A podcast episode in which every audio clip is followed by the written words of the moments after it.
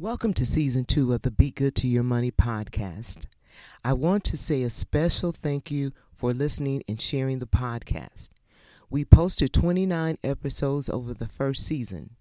It is our goal to increase that number because finances are changing at an alarming rate.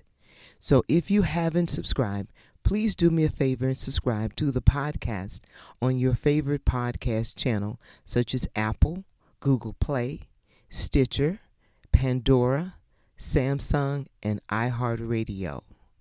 Previews of the podcast are available on Facebook, Instagram, TikTok, and Twitter, which is now known as X.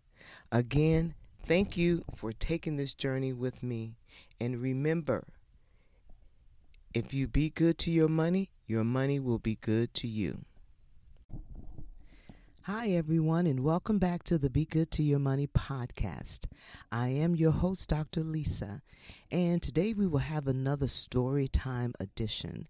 Um, several podcasts ago, I promised to share with the you, the audience, my financial journey as to how I got into um, investing, saving, and how I turned around uh, close to hundred thousand dollars in debt. The um, thing that got me started is what got a lot of people started uh, was credit card debt in college. If you've gone to college, then you know that the credit card companies will in, inundate your mailbox, your email with credit card offers. And the first credit card I applied for, and when I charged something, and it was a $200 credit limit because I was in college. And when I purchased something and they sent me the bill, and I only owed $10, and I thought, wow, this is great. I can charge up $200 worth of stuff and pay $10. Well, unbeknownst to me, $200 worth of stuff was like about $20, but still, I thought that was a great deal. So I continued to take the credit cards one after the other. Soon as I maxed them out, I got another one. And the next thing I know, I had 15 maxed out credit cards. And when the domino fell, um, with the credit cards was when I had gotten a Diners Club card, American Express, around the same time. And I did not understand uh, that both of those cards were due uh, upon receipt of the bill. And so I remember calling uh, American Express and said, "What do you mean I owe the the full amount?" And they was like, "Yes." So uh, next, I got a bill from Diners Club, same thing, and that's when the dominoes fell because I could not pay the other. Uh, 13 credit cards and pay those two cards in full. So everything just fell apart with the credit card. Additionally, um, I had a son, and he was born premature. He weighed two pounds a half an ounce, and he was in the NICU, which is the intensive care for um, infants, neonatal intensive care, for three months. And I had hospitalization insurance, but it had what they call co insurance, which means that the insurance company will pay a certain percentage and you pay the other percentage. Well, my amount at that time was $67,000. And so that made not only the dominoes fall, but the house fell into, uh, when I say the house, the financial house. So uh, I was drowning in debt. And uh, a lot of people over the years, when I tell this story, they say, Well, why didn't you file bankruptcy? Well, I didn't know anything about bankruptcy. I didn't even know it existed, never heard of it at that time.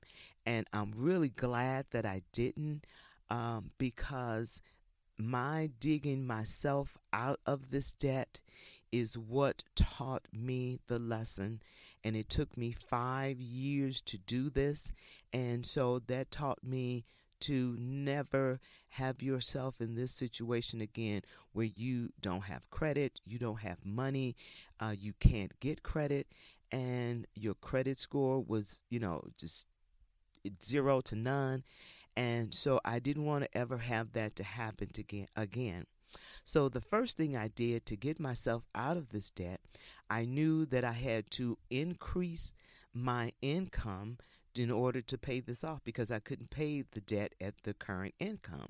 So, what I decided to do, uh, I read a book years ago. I don't remember the exact name of the book, but it talked about having uh, multiple streams of income. So, what I did, I was already working in the insurance industry. So, what I did was I got my uh, insurance broker's license and I went out and got my real estate broker's license. And I started uh, selling real estate and selling insurance. From this money, I paid off the debt. Once I paid off the debt, um, I started creating a savings account. And I have talked to you uh, basically about how I've done this before. And just to give a quick example, let's say, for example, I was paying a bill and I was paying $50 a month. And once I paid that bill off, and by the way, I started with the smallest bill uh, smallest balance, bill that had the smallest balance. And once I paid that bill off, then I took that $50 and split it in half. I put $25 in savings and $25 on the next bill. And I kept doing this over and over again until I had paid off this debt. Once I uh, paid off the debt, I created an emergency fund because once I paid off my credit card, the first thing that happened was, and I had saved $500, I needed new tires for my car. And I ended up having to use that entire $500 to put tires on my car. Um, and but I was glad that I was able to pay cash for it and not uh, use a credit card. So that was that was a learning curve for me also to know that once you uh, pay off your credit cards, you need to immediately start say, a savings account um, because you if you have an emergency and if you don't have the savings to cover it, you will start using your credit cards again. Once I um, funded my uh, emergency fund, which at that time it was like three to six months I put in in a bank account. Then I started saving to buy real estate, which I will tell you more about that in a, a different episode as to how I step by step did that.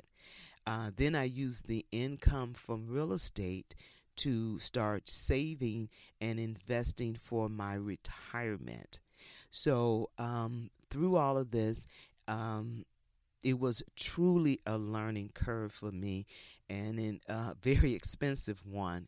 And I want to share this story with you because it is still the same thing for a lot of people having a credit card coming from uh, college, and now the big thing is having student loan debt when you graduate from college. So to walk yourself back from all of these, all of this financial disaster, I just wanted to share my story. So remember, if you have any questions, please feel free to uh, put them in the comment section or you can email me at begoodtoyourmoney at gmail.com. So please don't forget to like, share, and subscribe because I'm sure if this information is not for you now, you know someone it's for. Uh, and I'm sure they some people might be offended if you share it, but I'm sure there are some that will appreciate it. So thanks and see you again next week.